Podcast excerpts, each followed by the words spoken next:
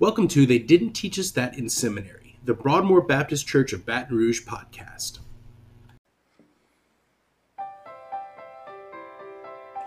O Lord my God, when I in awesome wonder consider all the world thy hands have made, I see the stars, I hear the rolling thunder, thy power throughout the universe displayed.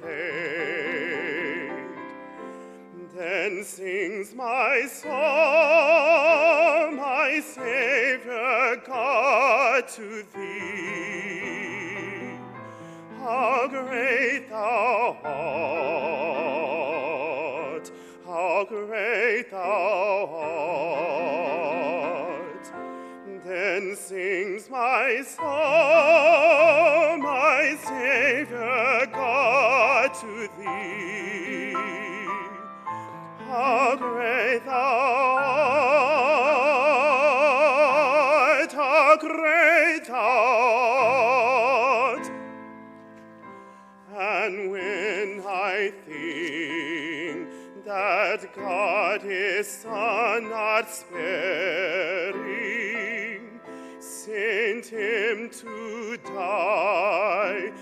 I scarce can take it in that on the cross my burden gladly bearing, he bled and died to take away my sin. Then sing my song, my Savior God, to thee. How great thou art, how great thou art. Then sing my song, my Savior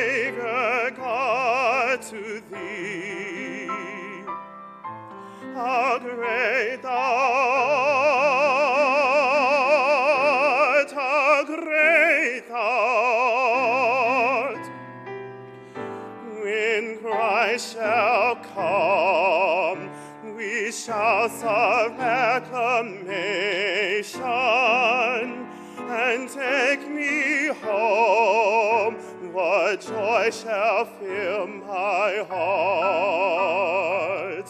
Then I shall bow in humble adoration and there proclaim, my God, how great thou. Then sings my soul, my Savior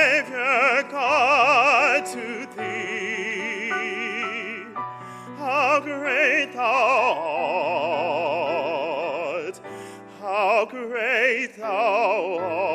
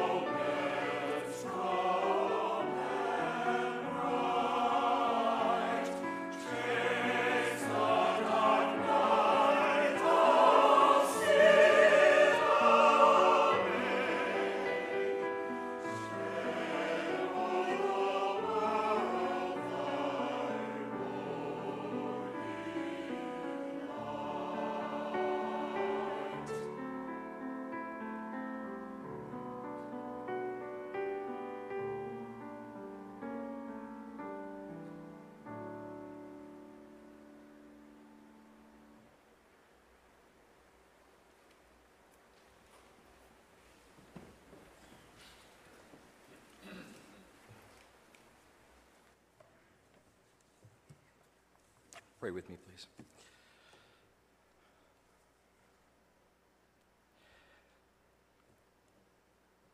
God, now open our hearts and our minds to your word.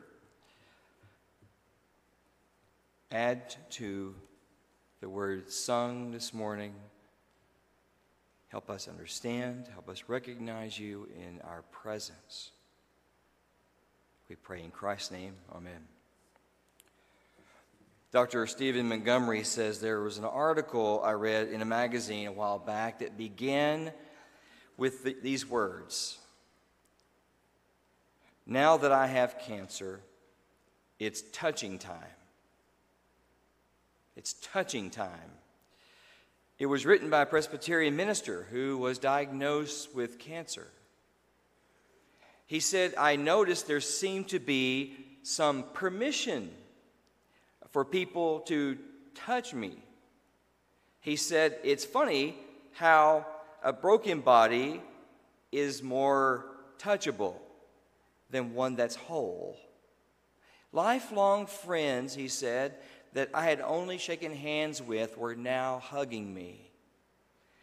He says there's only one story in the Bible where someone touched Jesus. He was always touching others, and a woman touched the hem of his garment, and one washed his feet, anointing him with her tears. But the one where someone touched him was when his betrayer gave him a kiss. Maybe that's why all these resurrection appearances we hear about include touching. It's only after the breaking time of crucifixion that resurrection, the touching time, can come. The conclusion of that article says we seem able to touch one another in our brokenness in ways that we can never in our wholeness. God likes to use broken things broken flask, broken bread, broken bodies, broken relationships, broken by a kiss. My body and my spirit, he said, broken by cancer. That means it's okay to touch me. He says, I'm thankful. Jesus shows his friends his hands and his feet. We don't usually identify one another by our hands or feet, do we? We tend to look at the face, recognize the eyes, the color of hair, maybe the build of the person.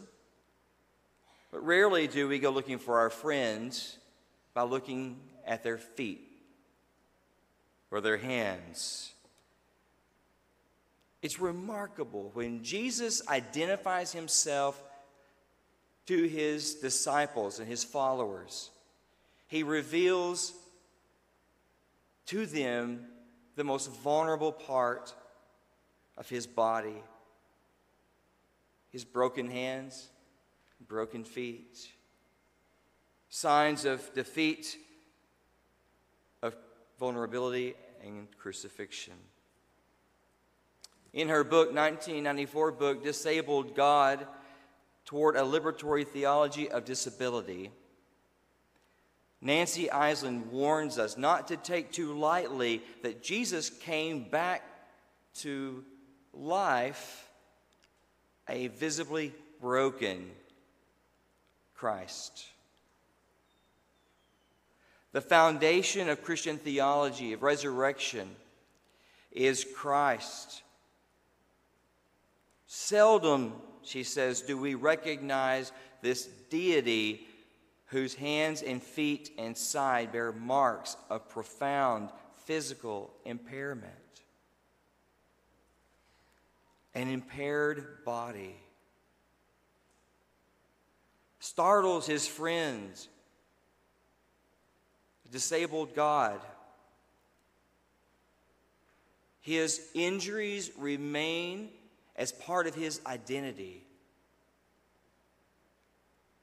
What would it be like to follow a disabled God. What would it be like to lead from our scars, our wounds? Jesus says, I'm real. I'm present. I've risked for you. Debie Thomas writes a few years ago My husband and I did the most wrenching thing we could have ever done. We hospitalized our 11 year old daughter in a residential facility. Her life was in danger. She said it was one of the hardest things we've ever done to walk away that day from that facility. She said the next day I was still reeling from grief. I went to a Christian bookstore, she said, I guess to surround me with the symbols of faith, which I was having a hard time with. She said a few minutes went by, and a very kind saleswoman came up and asked her, May I help you? She said, All I could do was cry. She said the saleswoman put her hand on my back kindly and patted it and said, Just a minute. And she went over, she rummaged through a jewelry section, and she came back with a crucifix of Jesus. His face was twisted with pain. She said, She pressed that into my hand and said to me, Only a suffering God can help. Only a suffering God can help. Gathered in a home in Jerusalem, the disciples trying to make sense of their world turned upside down. Here was their friend, their leader, who had been tried and mocked and brutally crucified. And here they were, cowards, perhaps witnessed the crucifixion, his death from a distance. And now they're huddled in grief and despair. They're talking about Jesus when suddenly he appears in their midst. Scars, he's impaired, unrecognizable apparently. Mary thought he was a gardener. There were two just before this walking on a road to Emmaus. They walked with him. He talked with them, he taught them. They didn't recognize him until he had dinner with them. The disciples are freaking out, thinking they're seeing a ghost. You would too. I would. People in those days believed in ghosts. I found that in that region, in that area, people believed in ghosts, but it was not a pleasing experience, as we could have guessed. Because they believed that if a ghost appeared, there must have been a wrong done to them that had to be addressed that they would not come back and haunt us or harass us if we hadn't done something wrong, such as an improper burial, or we didn't bury their body, or we caused an unnatural or untimely death. The most well known ghost story in the Old Testament is found in 1 Samuel 28. King Saul, with the help of a witch, conjures up the deceased prophet Samuel to ask him for help defeating the Philistines. Even though inquiring of the dead, conducting seances is forbidden. Deuteronomy 18:11. So possible to speak with the dead, but not allowed. Imagine the disciples naturally frightened of ghosts. Add to that this fear that one has come back to haunt them or harass them for having caused an untimely death. And to top it all off, it was forbidden to communicate with the dead. And so perhaps bringing on them punishment from God. Jesus quickly reads the situation at hand. He knows he only has a few precious hours left with these who are going to carry the kingdom forward. This is the future church.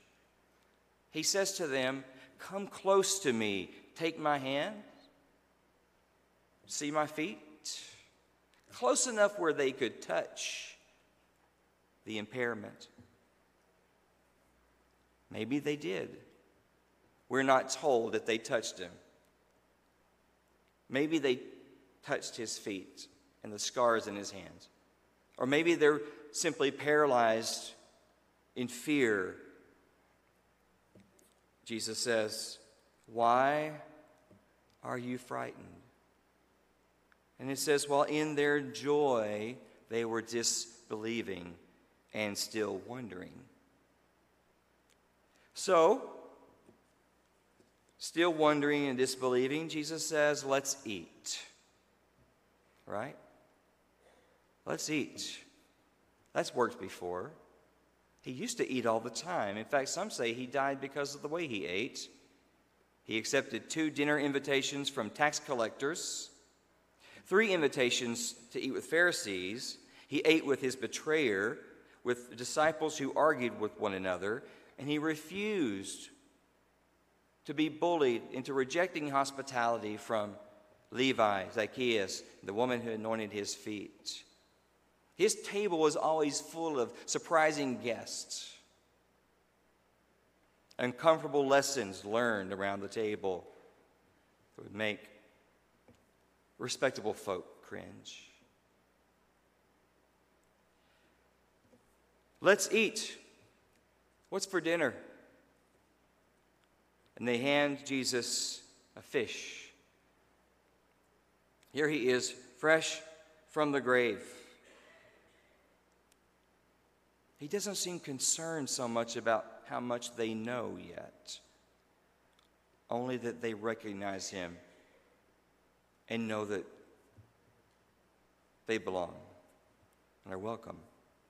Eating together makes people feel closer, just as Dave said earlier. It makes people feel closer. You may know already that I love to read social science research. I do. And I, am watching for glassy eyed look. Bear with me. In 2017, I listened to an experiment that was done by researchers from the University of Chicago. And here's what they did they tested the effects of eating together to see what happens when people eat together, when they eat the same foods and when they eat different foods. They had volunteers to role play. One would be a manager, and the other would be a representative from a union.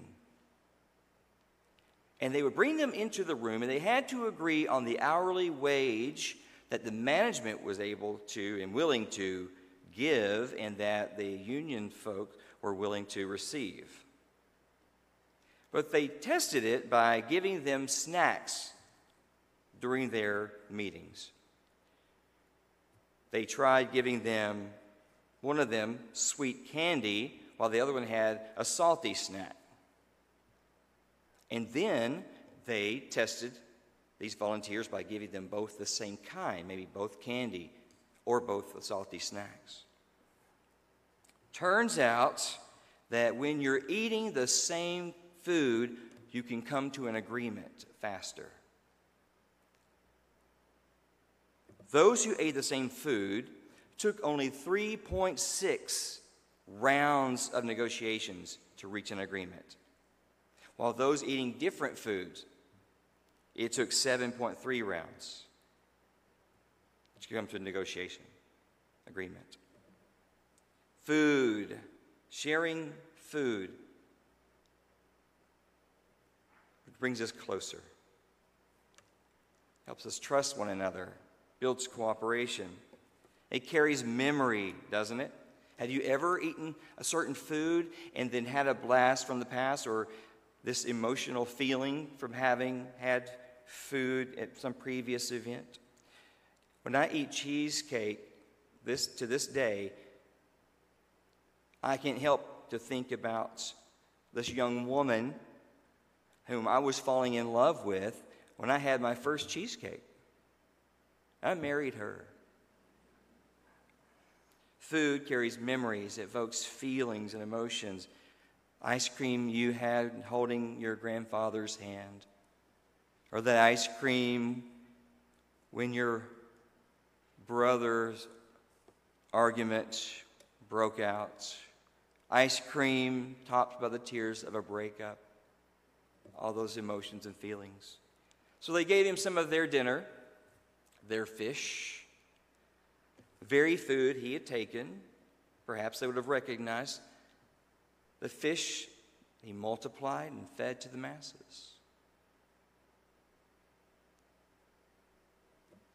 Before he could open their minds for understanding, he brought them together in communion with one another.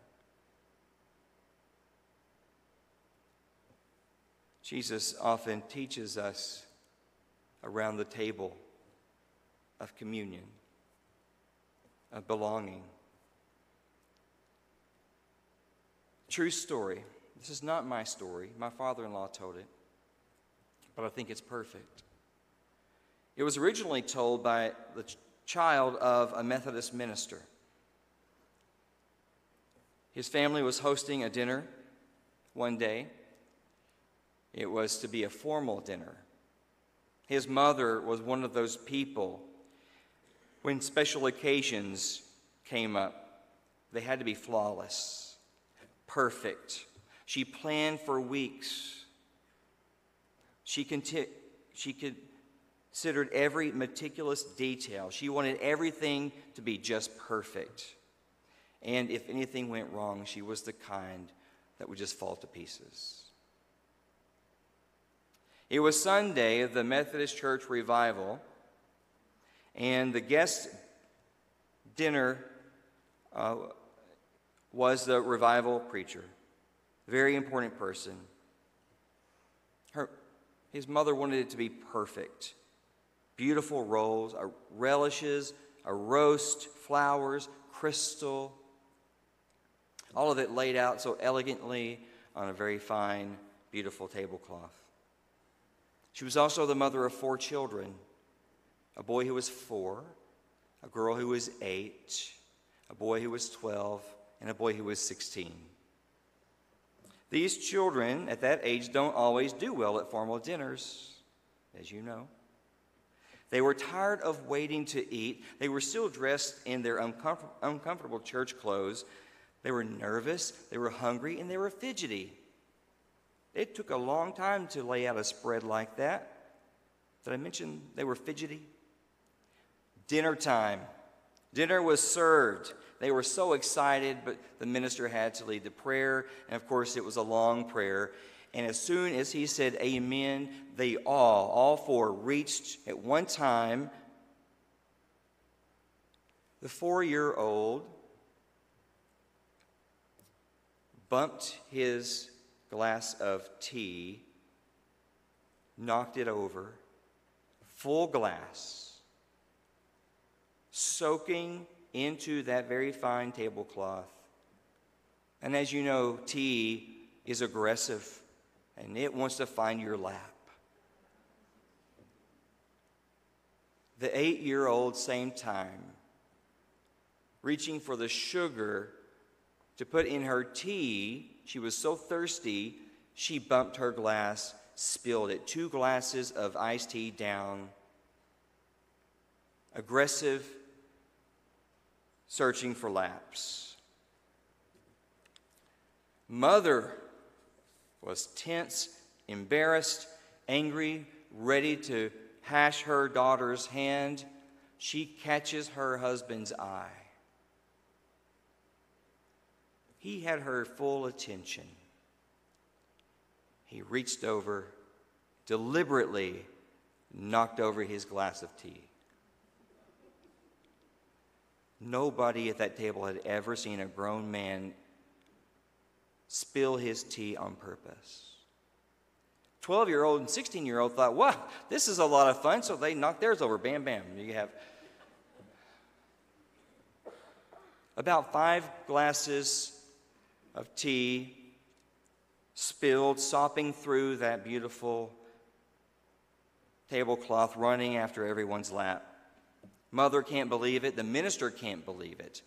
I mean, he's never had so much fun. He giggled a little and he reached over and he knocked his over. Six glasses of iced tea spilled, 33 ice cubes, a mess on the table, what was once lovely linen tablecloth. There was tension in the air because this woman at the end of the table was about to explode. Her eyes were wide, her jaws were clenched. She looked at her husband, and he winked at her. She said, Oh, what the heck? She knocked hers over too. Everyone at the table burst into howling laughter. They were, laughed and laughed. In fact, they were laughing so hard, the mom had to lean over on her 16 year old to keep from falling out of her chair.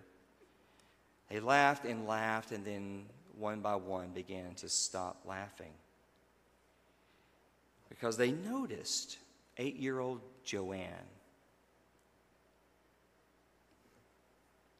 Joanne had these great big tears in her eyes, rolling down her face, sliding across her grin. She looked at her father.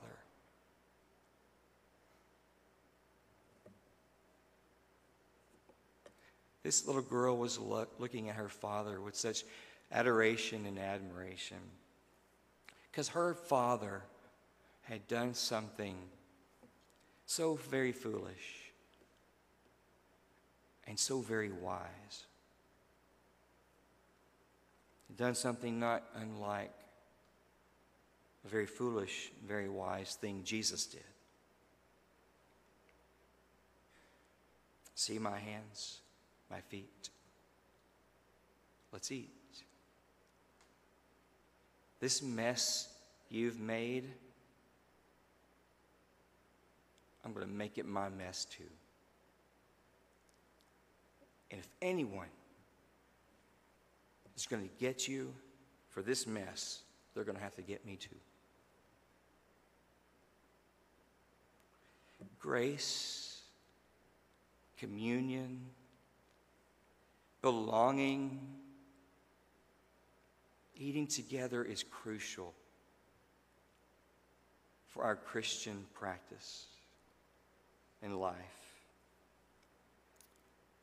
Then the scriptures can be opened to us. Eating together reminds us that we belong. Our strength does not come from certainty. Our faith is not etiquette, it's communion, belonging, it's grace.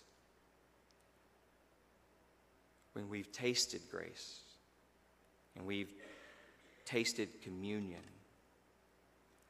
we can be witnesses too. We can continue to wonder and then be witnesses in Jerusalem, Judea, Samaria, Baton Rouge, the ends of the earth. Pray with me, please. For your grace that welcomes us to the table, Lord, we give thanks. For the mercy in those scarred hands and feet. We give thanks. And now teach us what it means to love others as you have loved us, to forgive and to show grace and mercy. We pray now. You lead us Call us. Make us follow you. And eat at your table. In Christ we pray. Amen. Thanks for tuning in to They Didn't Teach Us That in Seminary, the Broadmoor Baptist Church of Baton Rouge podcast. Please like, review, and follow us on Facebook, Twitter, Instagram, or YouTube. If you have any questions, please submit them through the Anchor app or join us on Sunday mornings at 10:30 a.m. right in our own Broadmoor Baptist Church in Baton Rouge, Louisiana. Otherwise, I hope you have a good week.